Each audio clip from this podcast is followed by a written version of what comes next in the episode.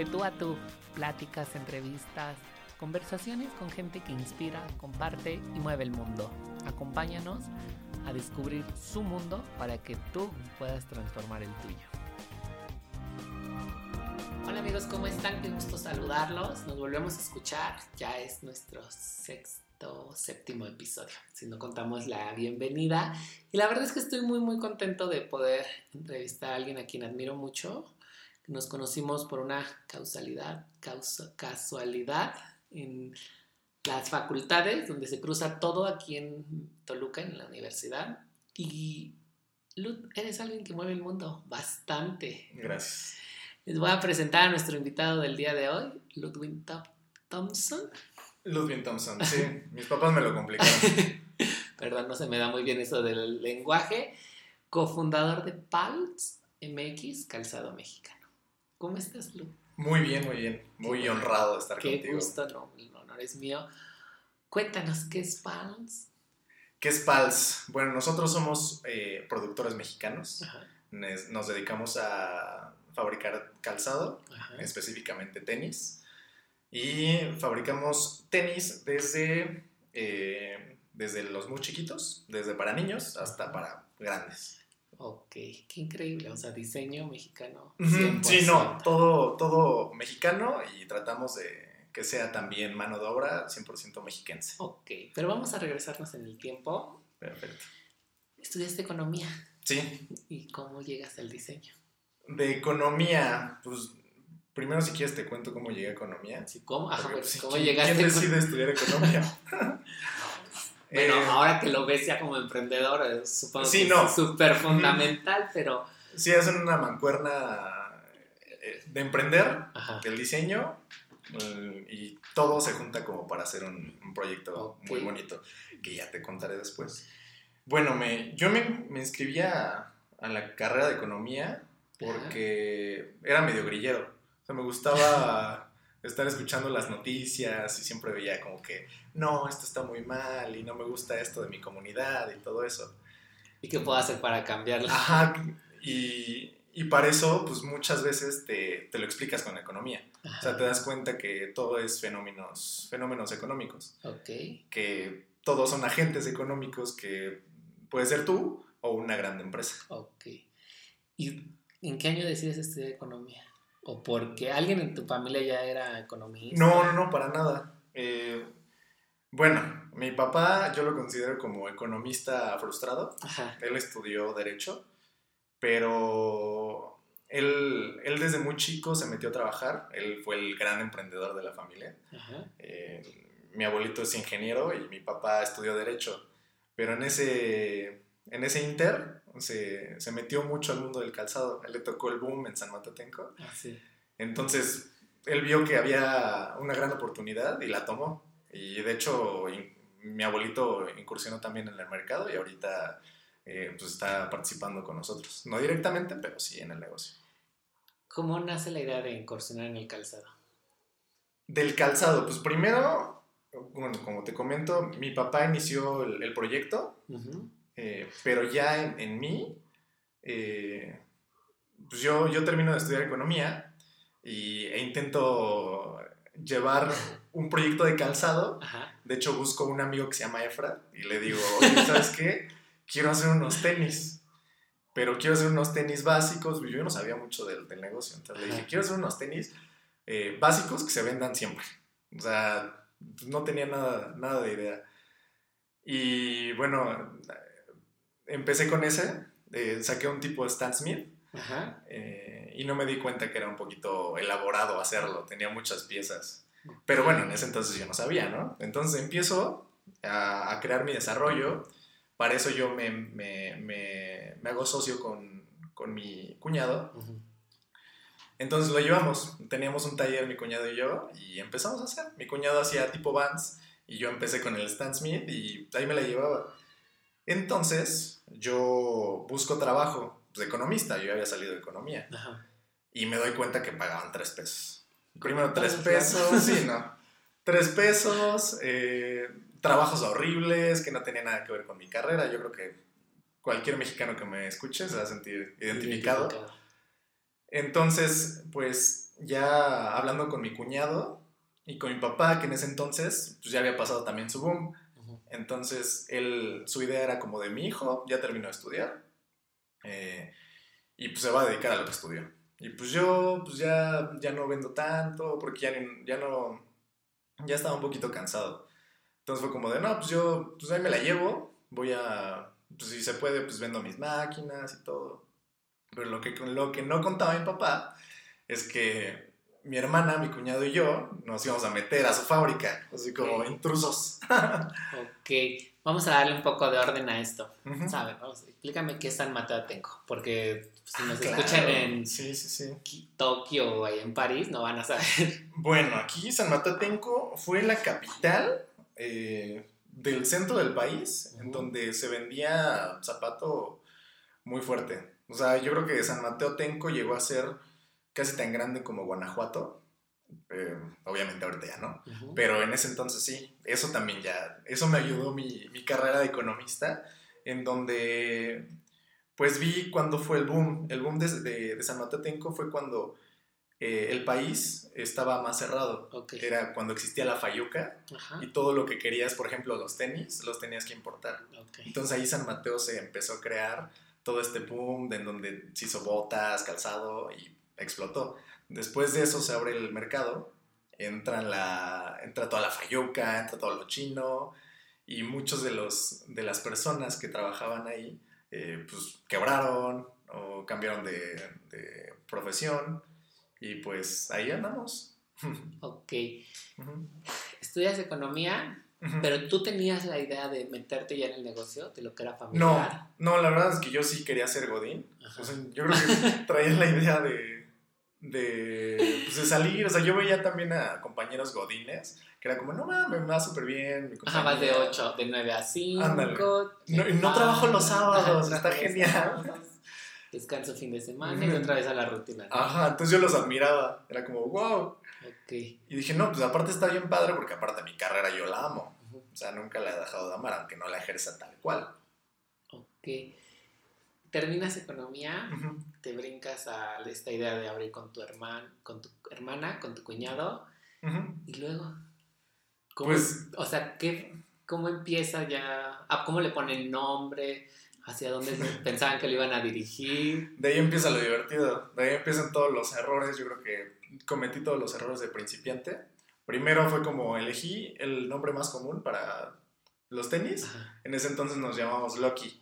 O sea, imagínate quién nos iba a demandar. O sea, yo creo que medio país y medio Estados Unidos con ese nombre. entonces, pues primero fue, o sea, pensamos con Lucky, trabajamos un rato con eso y y pues fuimos avanzando, fuimos buscando proyectos. Yo, eh, pues yo, yo, yo llegué sin, sin, mucha idea del negocio, porque a pesar de tener un papá zapatero, eh, pues siempre me tuvo al margen. Siempre fue como, tú, tú haz lo tuyo y ya después vemos. Si te quieres meter al negocio, pues igual y te enseño. Pero mi papá se dedicaba al zapato, no hacía tenis, no tenía ni ustedes son deportivos al 100%. Sí, deportivos.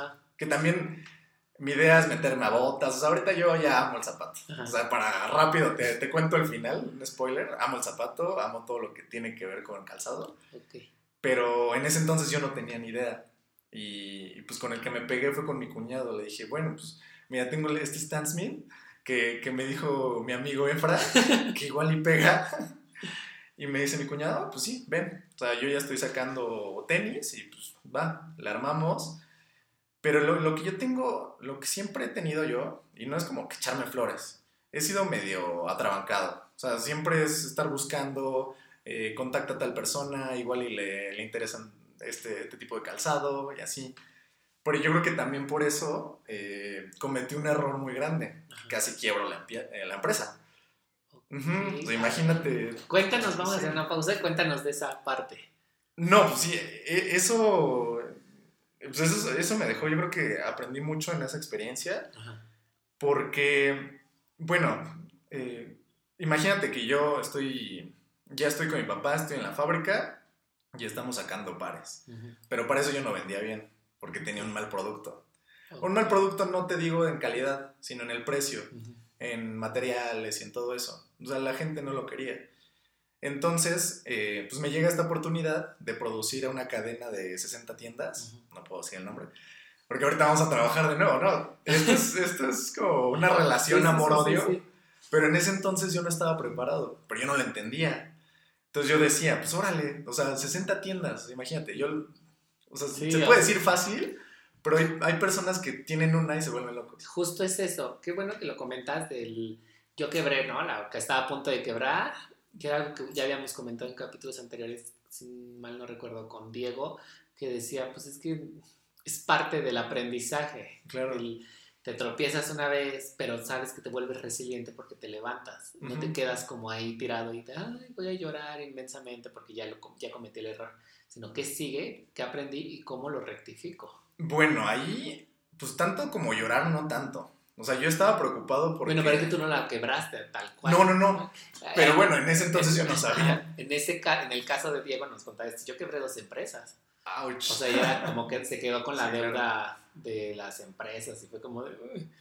Y ahí fue, para alguien que quiere emprender va a decir, no, pues mejor me, sí me voy a mi trabajo Godín donde me van a... Ujú, a- a Zona de confort. Ajá.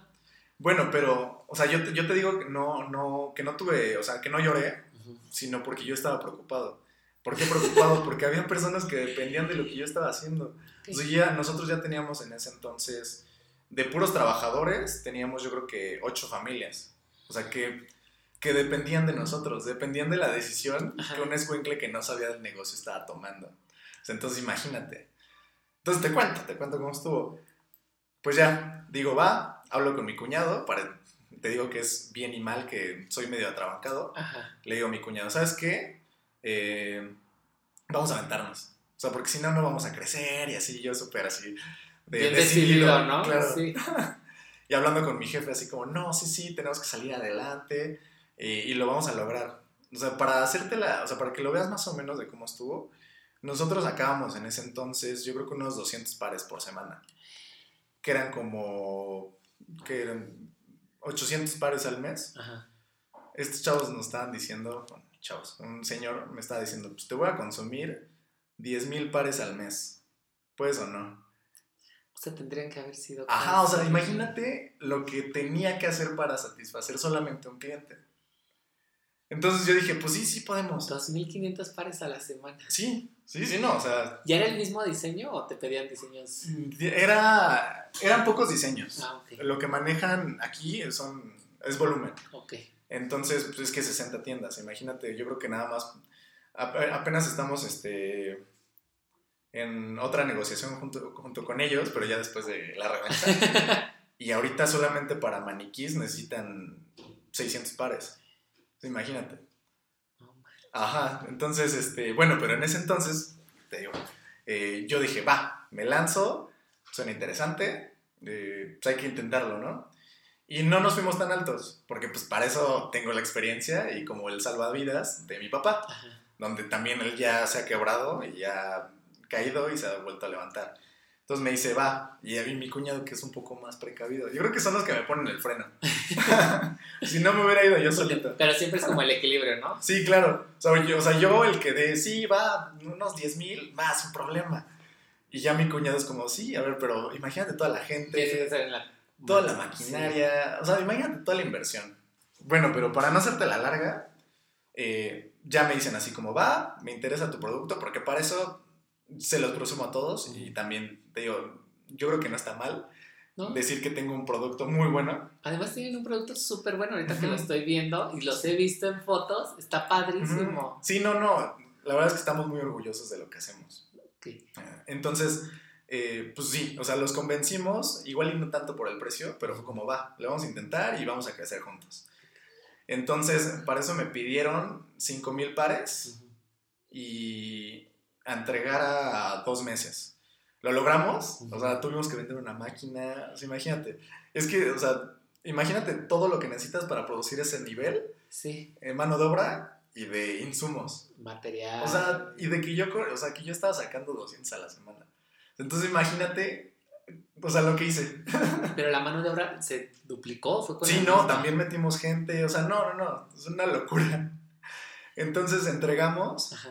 y este, y yo me habían dicho, va, o sea, el negocio es así y vamos a, vamos a pagarte a 90 días. Y yo así, ok, va. Sin problemas, ¿no? 90 días. Sí. Pues no. Tres meses. Ajá, tres meses. Entonces imagínate que yo les entrego a finales de año, por, por septiembre. Entonces ya se acercaba el fin de año. O sea, las ventas fuertes para los zapateros, yo creo que para todos en general. Entonces ya, ya se acercaba y yo endeudado, sin dinero, no me pagaban. Y luego además, ahorita que lo dices, cuando uno pide un crédito, no te lo dan a 90 días. veces Sí, no, o sea, 30 o... Ajá, no, para es eso, o sea, corto el plazo. para eso yo no, pues, no sacamos crédito, lo bueno, Ajá. este, porque pues, teníamos nuestro ahorrado y te digo que vendimos maquinaria, o sea, no, no, no, hicimos lo que no para sacar eso, ¿no? Porque yo dije, pues de aquí se escala, ¿no? O sea, ya después de eso me van a seguir pidiendo.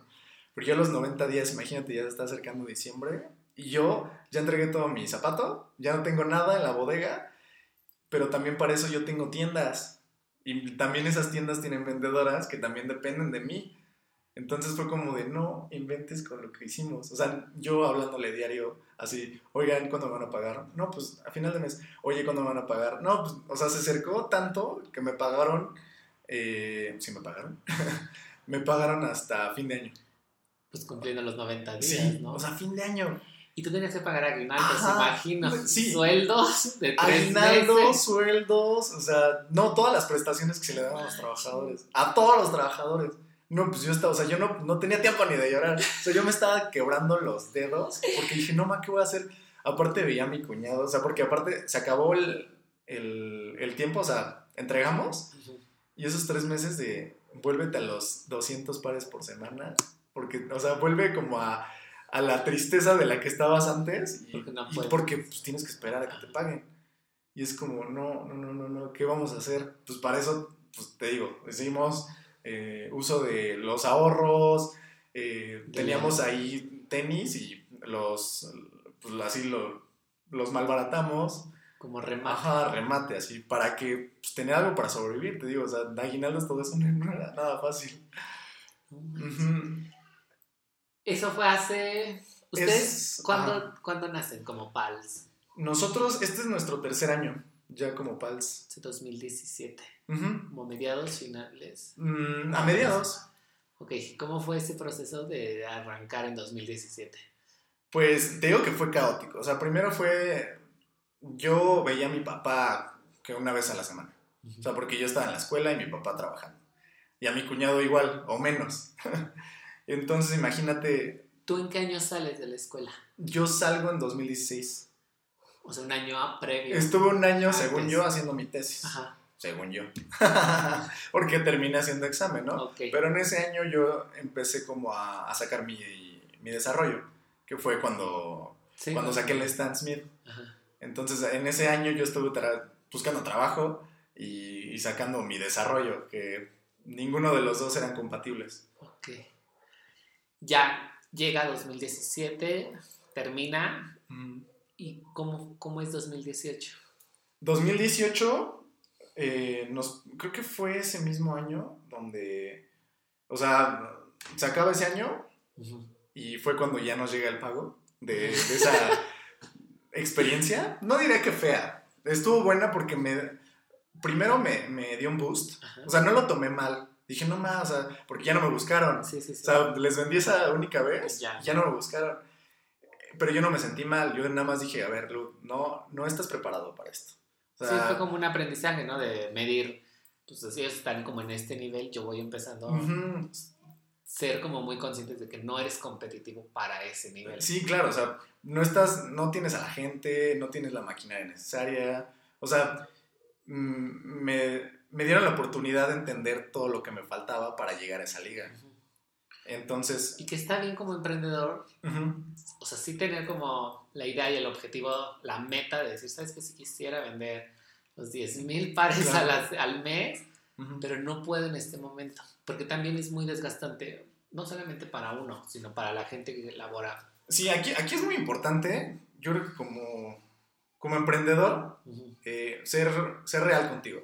O sea, ver en dónde estás parado y cuáles son tus capacidades. Porque sí se oye muy bonito, así como de yo le voy a vender a Coca-Cola, ¿no? pero tú no sabes que Coca-Cola te va a poner este pero, o te va a pedir tantos volúmenes, o te va a regresar. Ajá. O, por ejemplo, la parte que justo te comentas de los pagos a 90, y ahí es 90, 180. No, y 90 es un parámetro porque nadie lo sigue. O sea, depende de, de, ellos enteramente. Sí, pues no le puedes decir que voy a vender a ti cadena que tienes en los 32 estados de la República porque no te voy a dar abasto. claro. Eh, pues yo ya en el medio he conocido personas que así, así han quebrado. O sea, que se metieron con Woolworth y mandaron a hacer un proyecto grande y bueno, te hablo de ese, de ese, de esa experiencia en específico porque a mí me, me, me marcó mucho. Me, me, identifiqué después de que a mí me tocó con estos, con estas personillas, porque era un chavo que también era del Estado de México, que él se dedicaba a personalizar los tenis. Entonces eh, logró sacar un contrato con Woolworth y también le pidieron 400 mil pares. Y para esto, pues él no era productor, él nada más los personalizaba. Entonces fue a León, consiguió un, un proveedor y le dijo, ¿sabes qué? Necesito tantos pares y a tal fecha, ¿no? Entonces lo que me contaba este, este chavo, eh, que me decía que Woolworth se pone muy muy duro con todo lo que, con lo que pide. O sea, primero es registra todos los códigos de barra, o sea, todos los detalles que tienes que venderle para, o sea, que tienes que hacer para venderle una cadena de estos. Y me dice, no, o sea, imagínate que yo llegué tarde con, con el zapato, me tardé días, después el proveedor me quedó mal, se despegaba la suela. Me dice, o sea, yo quebré, o sea, quebré. Y yo lo conocí porque él me buscó cuando ya estaba en la lona. O sea, él me buscó y me dice, ¿sabes qué? Yo estoy buscando un, un proveedor de tenis, pero pues, o sea, que me ayude casi, casi. Como a sacarlo. Ajá, de sacar, sacarme de ahí, ¿no? Ajá. Yo le dije, pues ahorita ya no puedo, ¿no? O sea, sí podemos trabajar, pero pues, te doy tal mis precios y todo, y, platicamos, ¿no? No se dio por, por algunas cosas que él traía, pero, pero pues sí, o sea, tú te das cuenta que en ese medio, este, incluso ya de años, puedes llegar a, a tomar una decisión que puede ser fatal. Sí, claro. ¿Lanzan su primer línea en qué año? Nosotros, eh, como PALS, nacimos, creo que justo después de, de, ese, de esa experiencia. Sí, después de eso, eh, se nos dio la oportunidad de conocer a un vendedor que justo está trabajando ahorita con nosotros. Él llegó como... Llegaron dos y, y bueno, aquí me gusta mucho ver la experiencia de los vendedores porque ellos son los que interactúan directamente con los clientes. Entonces, pues yo tenía un mal producto. O sea, yo llegué también a ofrecerle a un, a un Price Shoes mis tenis y que del mismo tipo de Price Shoes me dijera, ¿sabes qué? Este, pues no te lo recibo. O sea, porque están muy caros, porque no se va a vender y todo. Entonces llegan estos vendedores y me dicen, ¿sabes qué? Es que tu calzado, primero la caja es de cartón. Y yo digo, pero está bonito. Sí, o sea, pero eso también suma. O sea, tu caja es de cartón y no tiene ni siquiera, o sea, nada impreso. Eh, tus controles los pones con una estampa, o sea, las tallas las ponía con una estampa en ese entonces, no tenía código de barras, o sea, me faltaba mucho. Entonces estos, estos señores que ya llevan años en la industria me dijeron así como, mira, o sea, te voy a traer ejemplos y quiero que los, que los sigas. O sea, ve este cómo está poniendo su tenis, ve cómo lo está armando, ve qué sistema hace. Entonces, mi cuñado y yo tomamos esa decisión de ir aprendiendo. O sea, fuimos aprendiendo desde cero imagínate que nos llega ya la inversión que pues, casi casi quedamos tablas con, con aquella experiencia. Entonces, bueno, ya teníamos este capital, pero ¿cómo lo íbamos a hacer rendir? Entonces fuimos aprendiendo, aprendiendo, aprendiendo y a escuchar el mercado. Sobre la marcha. Justamente eso te iba a preguntar, porque sí recuerdo cuando platicábamos y estaba de supermodel Stan Smith. Y era como el inicio de toda esta tendencia que al día de hoy todavía funciona y que está muy vigente, de lo que es muy sport. Entonces, de, pues te ponías ya el traje con unos tenis y salías con tenis, ibas a trabajar con tenis y la gente no tenía como ya ningún reparo, ¿no? Los códigos de vestimenta habían cambiado. ¿Cómo fue que ustedes fueron identificando qué era lo que el mercado sí necesitaba? Porque una cosa es que esté de moda y otra cosa es que la gente lo esté comprando. Porque puede estar de super moda, pero no es práctico para el día a día de la gente. Sí, aquí tienes que tener cuidado. Para, yo creo que eh, para artículos de moda, eh, es muy difícil competir con los grandes. O sea, es difícil que tú compitas con un Zara, que compitas con un Bershka, con un Pull&Bear, porque ellos, pues, es la, la moda rápida. Ellos apenas está saliendo la pasarela y ya lo tienen. Sí, ellos, además ellos están como clonando de... ¿no? O sea, Bueno, aquí también en la industria, yo creo que, o sea, lo he visto y en Nike le copia Converse, no sé si has visto una botita que sacaron igualita sí. Converse. También el Stan Smith se lo copió, se lo copió Puma, o sea, todo el mundo se copia. O sea, incluso las grandes Pero empresas. es que el fast fashion es que el clon muy... como el... Ándale, sí, claro. pre- o sea, no te compras, por ejemplo, los tenis Valenciaga que salieron que eran muy... Los chunky. Toscos, ajá. los to- to- super toscos, ya los veías en serio dices, bueno, por 600 pesos sí los compro, ¿no? Pero 45, 60 dólares está como... Sí, claro. O sea, ya, ya sufres. o hasta más. ¿Cómo empiezan? Nosotros, pues primero, pues experimentando. Primero tienes que ver como, pues ya como dueño de negocio, cuáles son tus ventajas. Entonces nuestras ventajas, pues era, a mi cuñado se le da mucho lo del diseño. Él es un poquito más diseñador. Entonces, este, fuimos a tomar cursos de modelaje. El modelaje es para sacar los patrones de los zapatos, para crear un zapatos de cero. Entonces fuimos a tomar un curso eh, y nos dimos cuenta que nuestra, nuestro fuerte era dejar el producto simple. ¿Por qué simple? Entre menos, entre menos costuras, menos complicaciones, menos piezas, es menos tiempo. ¿Y qué es lo que te traduce eso? Pues más barato. Más barato. Es más barato porque entre menos tiempo tú puedes hacer más. ¿no? Ajá. Entonces, entre más barato, o sea, yo, yo, este, yo tenía esa idea. Ah, si nosotros ya tenemos un producto de calidad y el precio es el que me está diciendo el mercado que no, porque, o sea, yo culpo mucho a las personas que no me compraban en ese entonces, los, lo- los culpaba. Era como, ¿por qué no me compran? o sea, ¿por qué si mi zapato está bonito no me lo compran? Y era como, pues es que también es un negocio, ¿sabes? O sea, si ellos lo compran caro, pues no le van a ganar nada. Pero yo no lo entendía. Entonces, eh, mi cuñado y yo tuvimos esa filosofía de cada diseño que nosotros creemos va a ser simple, bonito, simple y rápido. Para también ahí te, te disminuyes el error humano. O sea, hay muchos beneficios. Justo apenas estaba, perdón si me, me desvío, No te preocupes. Me, me fui a la, a la feria de, de Mercado Libre, de Meli Experience, y estaba el diseñador de Tesla. Y, y justo decía lo mismo. Decía, nos, nos estaba comparando un, un Tesla con un BMW. Y, y puso el, el interior del BMW con muchos botones y pues, todo, todo eléctrico, ¿no? Y, y nos da el ejemplo del Tesla y una pantalla en medio.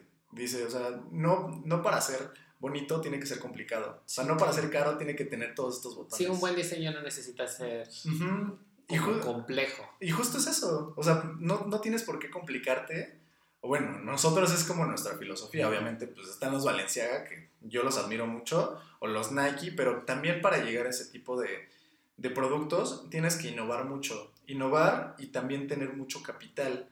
O sea, capital eh, en cuanto a máquinas, que te faciliten las cosas, porque pues, también yo creo que un Valenciaga le toma al mismo tiempo que a mí sacaron uno de los míos, pero ya tienen la inversión de, y también el conocimiento de años. Además, ahora que lo comentas, hay algo muy importante, ¿no? No es como el producto, no es una taza, que si queda chueca, pues la puedes seguir usando, un vaso. Ujú. ¿Qué tan importante es la ergonomía? Porque, o sea, si te queda chueco, Sí, no, no te lo pones, o sea, lo compras, no te lo pones y lo desechas. No, y no, no, no tienes la idea, justo apenas eh, es una, para sacarte una línea de, de- de zapato tienes que hacer suajes, que es como lo que cortas con las galletitas, con eso cortamos nosotros el material, entonces para eso tú los mandas a hacer y esos no son baratos, o sea, porque primero tienes que Es sacar... como el patronaje de la Ándale, ropa. el patronaje.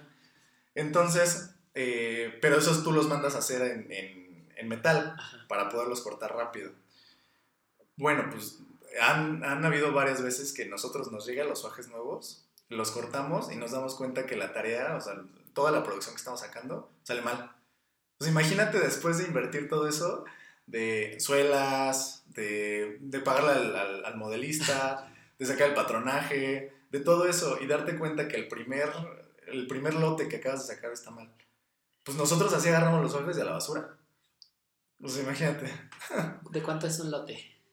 Eh, bueno, aquí depende. También yo creo que eso se los voy a dar como consejo. Siempre tienen que hacer pruebas. Para cualquier, yo creo que para cualquier negocio. No, no puedes llegar, como yo, eh, a gastarte la millonada en un proyecto que tú no sabes que vas a sacar. Es algo que me dejó uno de los vendedores. Me dice, es que, a ver, ya tengo un producto tuyo, me gusta, pero nada más tienes uno. O sea, nada más tienes un, un modelo. ¿Por qué no me das más? Y yo, pero es que no es fácil, o sea, yo, tú no sabes lo que hice para llegar a ese, a ese modelo. Pero a él no le interesa Ajá, como él eso. como, no me interesa, o sea, yo, yo te voy a poner en los estantes de muchas cadenas de zapaterías Ajá. o de muchas tiendas. ¿Y cómo voy a llegar con un tenis? O sea, con un, sí, o sea, entonces nada más va a ser Pals y todos los demás, ¿no? O sea, Pals con uno y todos los demás. Entonces lo que me decía él, así como, pues dame más, dame más opciones. Y lo que yo aprendí, eh, ya conforme la experiencia, que para hacer pruebas, obviamente es necesario invertir, pero tienes que eficientar los recursos. Y ahí te estoy hablando con un poquito de economía. Ok. Porque así tú, tú haces una prueba chica, eh, igual y no sacas a- a, eh, los suajes, igual eh, compras poquito material, te va a costar un poquito más caro porque pues, compras poquito, ¿no? Ajá. Pero eso te lo vas a ahorrar, no tienes idea si te salen mal los suajes, si te sale mal el patronaje. Y, y aparte estás preguntándole a tus clientes, oye, ¿qué te pareció este modelo? No, sí me gusta. A partir de ahí, ya arrancar, arrancar, arrancar. Y entonces, vamos a Sí, claro, ya, ya estoy dando ya. consejos y todo. 2018 Ujú. sacan su primer modelo. Eh, sí, ya arrancamos. ¿Cómo fue eso? Eh, pues primero llegamos por casualidad. Se nos dio la oportunidad de conocer a, a unos chavos que también estaban emprendiendo, que justo siguen trabajando con nosotros, Ajá. como socios. Bueno, son nuestros clientes. Nosotros les armamos los tenis. Ok. Entonces, eh, estos chavos traían mucho también la idea de personalizado. Eh, como que se puso muy de moda en ese entonces, yo creo que sigue hasta Sí, ahorita, lo personalizado. Eh, y, y me enseñaron así como técnicas para personalizar los, los, los zapatos, el tenis. Entonces se me prendió el foco. Fue como, no, ma, aquí, aquí huele algo, aquí huele interesante. Ok. Entonces fue como de, oye, eh, Israel se llama mi cuñado, oye Israel, ¿por qué, no, ¿por qué no hacemos algo con esto? ¿Por qué no trabajamos para los niños? En ese entonces también había salido los, los LED, los tenis Las LED, tenis de- sí, me acuerdo. y estaban súper de moda. Y, y nos habíamos, habíamos conocido un proveedor chino que nos deja carísimo el LED, pero ya nos aventamos y, en- y habíamos sacado, yo creo que el modelo más representativo en ese entonces fue un unicornio con LED. Hasta ahorita, pues, si lo quieren comprar, todavía está disponible. Pero en ese entonces lo habíamos sacado nosotros carísimo, porque la luz costaba mucho, la suela también, y yo había llegado tarde también en esa moda, porque todavía no tenía la conciencia de las modas. Entonces, Y es que aparte lo personalizado es padrísimo. sí, no, no, eh, bueno, es padre para quien compra, Sí, bueno, Pero- pero, como pero para quien fabrica productor sí es un dolor de cabeza. Pero es algo que está en constante movimiento. Sí, claro. Porque sí, me sí. acuerdo mucho de un par que me enseñaste que traía como sandías, creo. Ah, sí, no, queremos volver a las raíces, justo con eso. Y ese se veía muy padre. Y luego sacaron uno como de carritos. Era uno azul. No, no era de carritos. Era una persona. Venía como un dibujo en la. Sí, bueno, hemos sacado muchos, muchos diseños. Bueno, tantos diseños que les llegué a vender a luchadores famosos. Sea, imagínate yo yendo a las luchas porque tenía una junta con un luchador.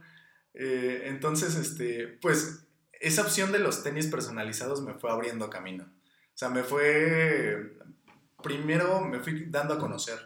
Ahorita también estoy trabajando, lástima que no puedo decir nombres, pero sí estoy trabajando con, con caricaturas, eh, llegué a trabajar con luchadores y ahorita ya se me da, se me dio la oportunidad de crear ya los propios, o diseños propios que están siendo muy aceptados porque ya conocemos a nuestro público después de tantos errores. Ok, ¿Trabajaban con algunas marcas? ¿Eso es con licencia o tenías el acercamiento? No, bueno, este, para eso estoy loco. O sea, Ujú. yo era como, veía a una persona en, en Instagram o en Twitter y de- veía que ya estaba vendiendo eh, productos con su marca Ujú. y bueno, no sé, ahí ya le estoy vendiendo una, una idea de, de De negocio, pero nadie tiene tenis. O sea, es muy fácil, porque es lo más fácil del mundo, agarrar una playera y, e imprimirla. Y ya. Y así hacer 500 o 1000. Pero tenis no. O sea, tenis es más complicado, es más complejo. Ok. Entonces esa fue mi idea. Yo entonces... Por lo mismo del, de los cortes. Ajá, no, y por el armado. Porque para tú personalizar un, un tenis, tienes que ser dos. Tienes que ser dos, este, dos tipos de persona. Uno, o artista, y ser casi, casi un, eh, un artesano en donde estás, estás pintando directamente en el tenis de armado. O lo puedes ser industrial, como yo lo estaba haciendo, en donde tú eh, lo personalizas justo cuando el tenis está en, en, pieza. O sea, está todo desarmado. Entonces es lo que yo estaba haciendo. Yo, yo levantaba pedidos con los luchadores, porque aparte no trabajé con uno, trabajé yo creo que fácil como unos 15 luchadores. Y este... Sí, y aparte estuvo genial porque en ese entonces, cuando yo fui a ver a un luchador muy importante, eh, yo, pues era una presentación y iba con un, con un chavo que me había conectado con ellos, porque él, él vivía de eso, él, su hijo era luchador. imagínate, yo dónde me he metido por los, por los tenis. Entonces él me decía, mira, él es tal, tal, a él también ya le hicimos tenis, ah, mira, él es tal, tal, ah, pues mira, si quieres te los presento. Y ya fue como de, ¿qué onda? Y pues todos los luchadores, o sea, súper grandes. Y así nomás, están súper padres tus Con máscara y todo. Sí, claro, o sea, sudados, de que habían bajado de la... De la... sí, claro, de la lucha. Este, ¿Con qué luchadores has trabajado? No te puedo decir, porque no estoy tan autorizado. No, ahí no tenía... Tenía nada más como la cercanía con los luchadores. Y descubrí que cuidan mucho su imagen. Pues claro, de eso vive. Yo, yo lo haría igual. Entonces, este, sí, no. No te podría decir. este. Eh, todo esto fue 2018. Sí, 2018. se van a la parte de personalización, completamente. Ajá, sí, personalización y, eh, y junto a eso eh, vamos creando ya tenis básicos, ya, o sea, me fui igual, la idea del Stan Smith, pero simple. O sea, vámonos a crear un tenis eh, bueno, bonito y barato. Porque eso es lo que yo veo que quiere la gente. O sea, la gente es como de, me voy a poner este, este outfit y me gusta el blanco. Pero ahora mañana me voy a poner este outfit y me gusta el negro. Pero quiero unos tenis que me cuesten, ahorita los tenis más baratos que nosotros tenemos son de 130. Okay. O sea, imagínate lo, lo, económico y lo accesible que le estoy haciendo a las personas. Porque esa también es mi idea. O sea, mi idea es, eh, o mi sueño es que los productores les vendan directamente a los consumidores. Porque los intermediarios son, son, ves un negocio, pero yo no lo veo bien. O sea, por ejemplo, las cadenas que te compran muy, o sea, muchos volumen, mucho volumen, le aumentan demasiado, demasiado el precio, lo inflan para que después, si no se les vendió, lo dan a los costos y nunca perdieron. Y nosotros como fabricantes nos dejan con un margen chiquito. Y que es la parte que comentabas justamente de por qué habías estudiado economía, ¿no? Pues imagino que la cadena de valor tenga una... que se ajusta. Para sí, claro. Pero para eso te voy a presentar a San Internet, que nos abrió la puerta, pero eh, enorme. o sea, fue antes de que llegues a esa parte Termina el 2018 con la parte de personalizar tenis. ¿Cómo fue ese año? Pues muy tranquilo. O sea, muy tranquilo porque yo todavía seguía con esa idea de... imagínate trabajar con 15 luchadores. O sea, imagínate, nada más con eso. Y te estoy hablando de, unos, de un solo sector. Porque para eso yo tenía clientes que era como de, ay, ¿qué crees que este, voy a vender en el equipo de fútbol de mi hijo y les encanta, no sé, tal personaje? hazme tantos. Ahora voy a vender en, en, la boda de mi amiga, hazme esto. Ahora son los 15 y así. Entonces yo, yo vivía con estrés porque era como de, a ver, aparte nosotros dábamos la entrega de a 15 días. O sea, tú me pides unos tenis y yo te entrego a los 15 días. Ahorita todavía seguimos con eso. Pero imagínate el estrés que, que eso conlleva. Sí, porque tenías como varias, varios pedidos chicos y aparte uno grande. Sí, chicos, eh, chicos, medianos, grandes y todos diferentes. O sea, imagínate, los luchadores fueron un show. Le vendía luchadores en ese, en ese entonces, a caricaturas, a tatuadores. Imagínate un tatuador que quería emprender y se los llevó a, a ¿cómo se llama? Guatemala. Y también estuvimos trabajando con un equipo de fútbol en Costa Rica. O sea, entonces imagínate todas las, todo lo que se necesita para complacer a esas personas. Y los luchadores, no, es que mi máscara no se ve bien, no, es que bla, bla, bla. Y aquí los, los de Costa Rica, no, pero es que estas tallas no van, es que tienen que ir estas tallas. O sea, era un estrés muy, muy grande. Para inicios de 2019, ¿ya era PALS? Sí, ya todo, todo 2018 era PALS sin registro, porque también eso se los recomiendo eh, a los que estén escuchando, que, que inviertan en su, en su marca. O sea, su marca no es como de, ay, bueno, ya, Lucky. Entonces imagínate. Eh, no, no, no. O sea, piénsenla bien, tómense su tiempo y regístrenla. O sea, porque la marca es un activo. Y tú lo puedes ver en cualquier marca. O sea, si yo te digo Nike, yo te digo Puma, yo Sí. te digo Converse. O sea, la pura marca representa algo. Entonces, si tú, si tú le inviertes a la marca, no estás tirando el dinero. Eso es como, eso es como un, un consejo que les doy. Ok. Entonces, ya 2019, ¿qué seguía? Después de lo que venía. Ah, ya te... ¿Cómo se empiezan a activar? se empieza, se empieza a activar porque ya traemos nosotros el empuje de la experiencia que, te- que tuvimos. Ajá. O sea, primero fuimos puliendo lo- los, los tenis. Fuimos buscando este, calidad, fuimos buscando precio. Eh, por ejemplo, para las luces, todavía seguimos con las luces, es un producto que se nos vende mucho. Eh, para los niños les encanta. Ajá. Entonces, eh, yo fui buscando suela barata, fui buscando importadores de luces, o sea, a mí ya me llegan, yo, yo puedo decir con toda certeza que 99% de los, de los materiales que uso, primero conozco a todos los, a los productores y que la mayoría, o sea, 99% son mexicanos, porque también es eso, quiero impulsar, quiero que, que el mercado mexicano y más enfocado en mexiquense crezca.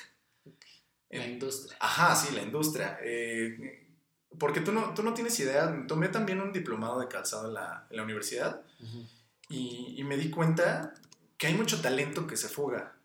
O sea, había, había personas que habían estudiado en la, en la UAM, eh, en la Universidad, Universidad Autónoma del Estado de México, que, que estaban trabajando para Nike, que ahorita están trabajando para Pirma, que se van a dar cursos a Estados Unidos, que ya son asesores de, de imagen para pro- mis proveedores. Imagínate, proveedores que, le, que venden millones en, um, cada mes Ajá.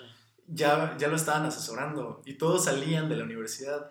Yo era como de, pero ¿por qué no aprovechamos o por qué no, no estamos tomando esa oportunidad? ¿Por qué se nos está Que yendo? justamente era de lo que platicábamos antes de que empezáramos la grabación, ¿no? De, ¿Por qué si lo tienes aquí? Bueno, que si no estás bien, si estás viendo que no está sucediendo aquí, ¿por qué no lo haces?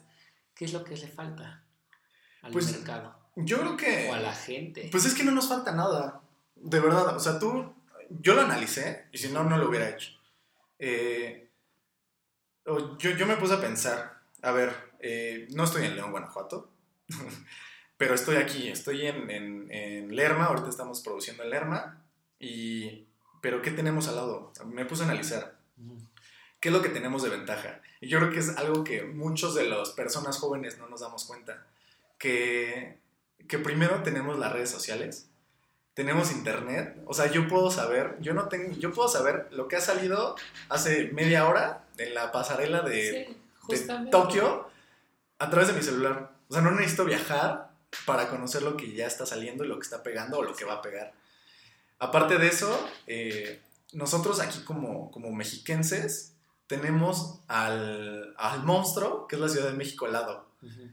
Cosa que a, a- a mí me lo han dicho productores de, de León. Sí, es que ustedes tienen, tienen a, a la ciudad al lado. O sea, ¿por qué no lo aprovechan? Y yo fue como de, pues sí, ¿verdad? O sea, ¿por qué no Porque ellos nosotros no vienen, estamos- tienen que hacer Sí. el... o sea, ellos tienen que viajar y pagar fletes carísimos. Cuando nosotros, o sea, yo puedo estar ahorita en media hora ya en la ciudad. Sí, O sea, sin ningún problema. qué increíble. ¿Qué, ¿Qué momento marcó 2019 para PALS? 2019 fue eh, entrar al e-commerce. El e-commerce también se los doy como, como consejo. Eh, yo creo que viene a, a democratizar la- las compras. O sea, la- el mercado en general. Eh, justo ahorita con lo que me di cuenta en la, en la feria de, de Mercado Libre es que está entrando, está creciendo. Ya te voy a hablar con, también con datos de economista. O sea, México creció, no creció, o sea, nos quedamos en 0% en teoría eh, en el 2019, pero creció 30% el e-commerce en México. O sea, imagínate no crece ni siquiera, ni siquiera China llegó a crecer a ese nivel. Imagínate lo que está creciendo. Y aparte es eso, yo creo que hay muchas personas, en especial las que se van del país o las que eh, por alguna otra cosa se van del país, eh, no se dan cuenta que México es el país más grande de habla hispana de todo el mundo.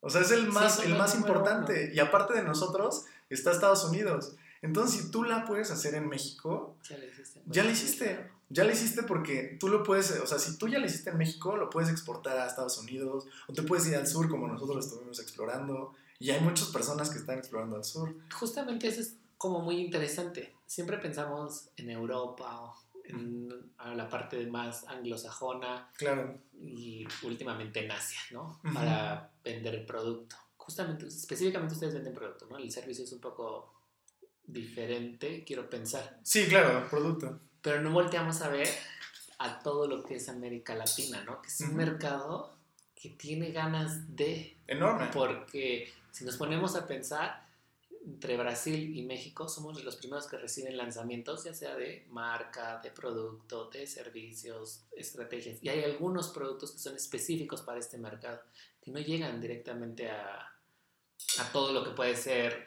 una América Central, una América del Sur. ¿Cómo funciona eso para ustedes ahora a través del e-commerce? Del e-commerce, eh, te digo, o sea, yo, yo siento que nos va a comunicar. O sea, va a ser más fácil y bueno, no va a ser, ya lo está haciendo. O sea, eso ya te estoy hablando del presente. O sea, lo que está pasando. Eh, tú, ya, tú ya puedes mandar, apenas estaba platicando con un colega de, del e-commerce, él estaba trabajando, él, él hace vasos, eh, es de Jalisco. Y me dice, oye, ¿cómo, ¿cómo ves que ya estoy ganando dólares canadienses? Y yo, ah, órale, ¿cómo le estás haciendo? No, pues sí, luego, luego le llamé, dije, esto, esto me interesa, ¿no? Y me dice, no, pues es que estoy vendiendo en Amazon, Canadá. Y yo, ¿en serio? Me dice, sí, es súper fácil. Y yo, ¿pero cómo? O sea, ¿lo estás mandando, o sea, tus contenedores o... Y se los mandas a su centro de distribución allá. Me dice, no, yo lo estoy mandando desde México. Porque también es una cosa que también te lo digo yo creo que por, como economista, que es una bendición, igual me van, a, me van a quebrar todos, pero es una bendición que el peso sea barato, porque nosotros somos más competitivos en, en, otros países, en específicamente en Estados Unidos y Canadá. O sea, imagínate que los vasos, esos mismos vasos que este, esta persona vendía, o sea, los daban mil pesos en Canadá y se los pagaban sin problema, porque en eso se lo estaban vendiendo allá los mismos canadienses. Entonces él estaba, estaba ganando súper bien. O sea, incluido el envío. Ajá. Es una cosa que tú no, no, no, llegas a ver cuando, hasta que ya estás viendo. O sea, que, que sí está, que está pasando, que no es complicado exportar, que no es complicado hablarle a alguien de otro país y convencerlo para que te compre. Ok. ¿Qué viene para este 2020? Porque ustedes ya están en línea completamente, ¿no? ¿Tienen tiendas de distribución? Ahorita estamos a full con en full en Mercado Libre y en Amazon. Tuvimos eh, el honor de que nos de que nos tomen en cuenta. Primero Mercado Libre fue el que me abrió las puertas. Eh, con él, con ellos empecé a, con ellos me di a conocer al mundo. Ellos, eh, inténtelo, es, es muy fácil crear tu cuenta, es muy fácil eh, tomar fotos, estar hablando con los clientes, y ya depende de ti si vas a crecer o no. Tú puedes ver a la competencia, puedes analizar los datos, ya depende del sector en el que tú estés, si eres de productos, claro. Entonces, después de, Mercado Libre, ahorita somos eh, vendedor Platinum, estamos buscando ser ya tienda oficial PALS. Para eso tienes que cumplir ciertas características, facturar demasiado, que no es nada imposible. Entonces, esa es como nuestra meta después te digo, tuvimos la, la, oportunidad de que nos buscara Amazon. O sea, el mismo Amazon me marcó y sabes qué, acabo de ver tus números, eh, me interesan, eh, si le echas ganas, los puedes aumentar, le tienes que hacer así, así, así, y pues échale ganas. ¿Y cómo se siente eso? No. Porque Amazon es un monstruo impresionante. O sea, yo compro en línea, ahora que lo comentas, todo el año pasado yo creo que la mitad o un poquito más, como el 70% de las cosas que compré fueron en línea. Al día de hoy casi es el 95, el 80%. No es lo que te digo, o sea, está creciendo fuerte. Porque además es súper bonito que llegas y ya no tienes que salir al tráfico, ¿no? Que es horrible. Eh, llegas a tu casa y cada semana hay un paquete nuevo. Y tú, ah, como si fuera Navidad cada semana. Sí, claro. ¿Cómo fue que te buscó Amazon? Eh, pues por los números. Yo había creado, creado al mismo tiempo Mercado Libre y Amazon, pero Mercado Libre yo creo que porque son latinoamericanos, pues si no sabes, eh, es, un pro, es, es el unicornio más importante de la región. Ajá, de, la, de América Latina. imagínate lo que representa Mercado Libre ahorita y es argentino. Entonces yo creo que por eso es más, más amigable. Como más cercano. más cercano. Tienes un problema y luego, luego te pueden llamar o tú los contactas. Amazon no. Amazon como cualquier estadounidense es complicado, es, este, es difícil. Bueno, obviamente con los negocios, ¿no? Eh, entonces yo empecé al mismo tiempo ellos dos y, y empecé vendiendo pues, sin bodega. O sea, yo lo mandaba de mi bodega, de, ¿sabes qué? Envuélvelo con, con lo que tengas y mándalo, ¿no? Pero fui creciendo, vas creciendo, vas creciendo y llegas a un nivel en donde ya, pues ya solito se te va dando, cuando ya conoces bien a tu público. Entonces, para eso yo tuve rezagado a Amazon en todo este año. Todo, todo este año. Entonces me hablan y me dicen, oye, ¿qué onda contigo, no? O sea, tienes un buen producto, no me lo has mandado a la bodega, no has hecho nada de, o sea, nada de nada, no has movido nada te cuenta. y aún así estás vendiendo, ¿por qué? como que Amazon es ese amigo que, que, o esa persona que dices, quiero ser su amigo, pero como que es muy inalcanzable. Entonces ya... Como el amigo celoso, de ¿por qué no me haces caso a mí? O como la parte de, la pensaría como en la parte de la secundaria, de la escuela, de el típico chavito popular que después de unos años decae y entonces tú ya te vuelves súper popular y te va y te busca, ¿no? Sí, no, claro. No, y, o sea, yo, yo me acuerdo, iba, iba de camino al trabajo y me hablan, y ¿sabes qué? Soy tal, tal, de Amazon, eh, quiero hacerte una entrevista súper rápida para ver cómo están tus números y pues para ver si nos hacemos una entrevista ya personal. Entonces, eh, pues ya, me hablan y les empiezo a decir, ¿sabes qué? O sea, sí me ha funcionado, ahorita estoy a full de, trabajo, después de mis 200 pares semanales, que también se dicen, se dice poco, pero también representaban. Entonces, este, pues me dicen, ¿sabes qué? Sí, me, me convenciste, vente, vamos, eh, vente a las, a las oficinas de Amazon aquí en México y te voy a contar bien cómo está, ¿no? Entonces fue como de, mira, o sea, nosotros ya te hicimos una proyección, tienes un buen producto, tienes que hacer todo esto, y pues échale ganas. Y, y que personas así, o personas que alguien, o sea, alguien externo reconozca tu trabajo, pues te llena de gasolina. O sea, con eso tú te levantas cada día y voy a alcanzar esta meta. O sea, yo creo que es algo que necesita cualquier emprendedor. Como esa motivación, ¿no? Pero justo, y no, no, no quiero que también me escuchen y que digan, es que a mí no me ha hablado Amazon. No, no, no, o sea, para nada. Eh, a mí mi motivación, ¿sabes cuál era? Yo iba a, León eh, pues para mis proveedores, ¿no? Pero mis proveedores yo los veía que estaban trabajando, hay, hay fábricas en León que están trabajando día y noche. Y yo decía, pero ¿cómo? O sea, ¿cómo le están haciendo ellos? O sea, ¿por qué es que están vendiendo tanto, no? en un sector que se supone que los chinos ya invadieron y que nadie compra nada que no sea Nike o que nada más los tenis fila venden. Y yo decía, pero ¿cómo le hacen esto? O sea, ¿cómo lo hacen? Y yo decía, pues es que tiene que haber una forma, tiene que haber, o sea, un porqué de por qué ellos están vendiendo a otros productores que están trabajando también, yo creo que día y noche. Entonces decía, no, es que debe haber una forma, debe haber una forma, una forma. Entonces yo cada vez que iba a León, eh, pues regresaba con las pilas llenas muy cansado por el viaje, pero con las pilas así de tenemos que alcanzar, tenemos que estar con esta producción, tenemos que llegar a ser como ellos. Y ya ahorita te puedo decir con toda certeza que pues, me estoy eh, dando al tú por tú con empresas muy grandes de aquí en México. Está padrísima toda la historia. La verdad es que sí soy súper fan de los tenis. ¿Qué? Ay, déjame replantear bien la pregunta. Se me fue. no te preocupes. Uh, ¿Qué significa para ti este año? Este año yo creo que es de oportunidad. Eh, es de oportunidad porque eh, el, año anterior fue de, crecimiento y es oportunidad para todos. Eh, se ve un, año difícil por todo lo que conlleva por el crecimiento económico que Política social y por políticas, sí, pero es un año de oportunidad que si lo sabes leer bien, te puede ir bien también. O sea, si, si juegas bien tus cartas. ¿Por qué? Porque primero ya se firmó el Tratado de Libre Comercio. Entonces México ya es como la niña bonita del vecindario a la que ya le quieren hablar todas las empresas, ¿no? Ok. Después de eso, eh, a China ya no le está yendo tan bien por lo del coronavirus. Esperemos que ya se resuelva porque también muchos de los proveedores, eh, muchas, muchas fábricas aquí en México dependen de, de China enteramente. Pero, ¿eso qué haces? O sea, imagínate, tú eres, yo, tú eres Pals, Ujú. entonces tú necesitas luces, y, y, pero son de China, Y no te las ajá, y no te las están dando. Entonces, ¿tú qué vas a hacer? Pues vas a buscar a productores mexicanos. Ujú. Y así, por eso es que yo les digo, este año es de oportunidades y de si saben leer, eh, saben leer el mercado, saben leer su industria, saben, saben en dónde están parados y son reales, lo van a aprovechar y vamos a crecer juntos.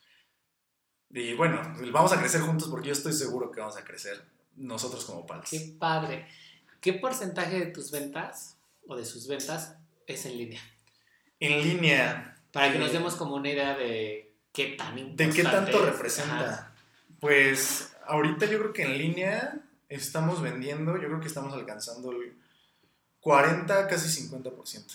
O sea, de lo que estoy- ventas.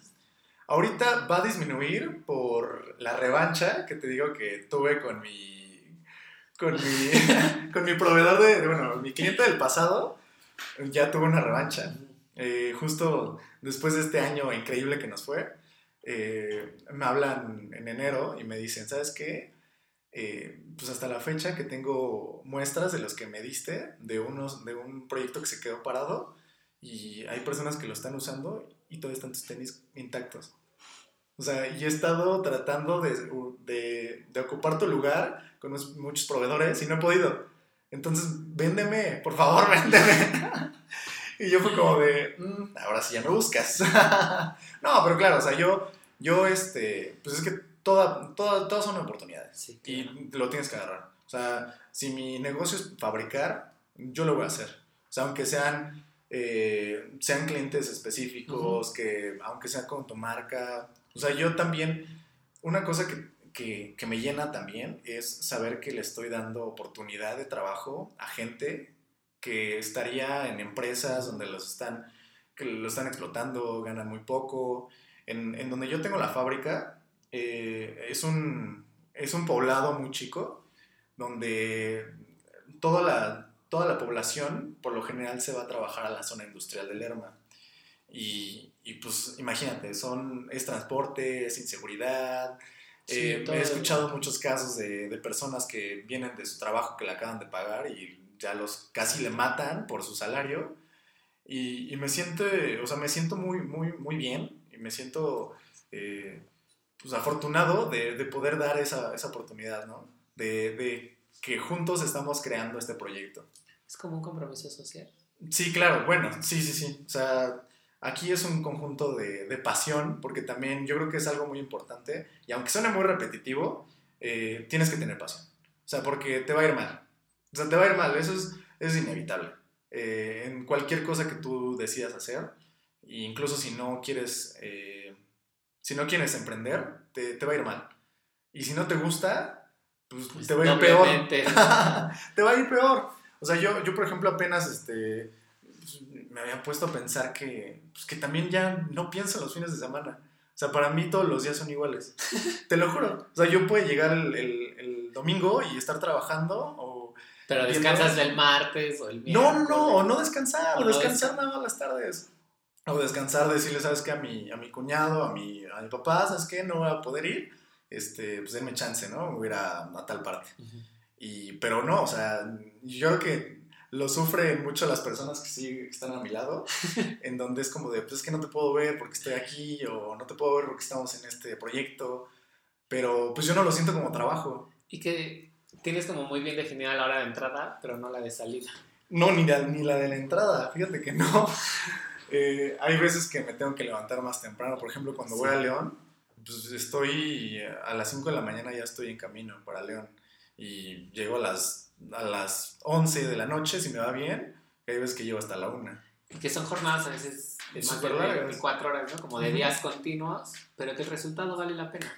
que el resultado vale la pena, pero no en el corto plazo.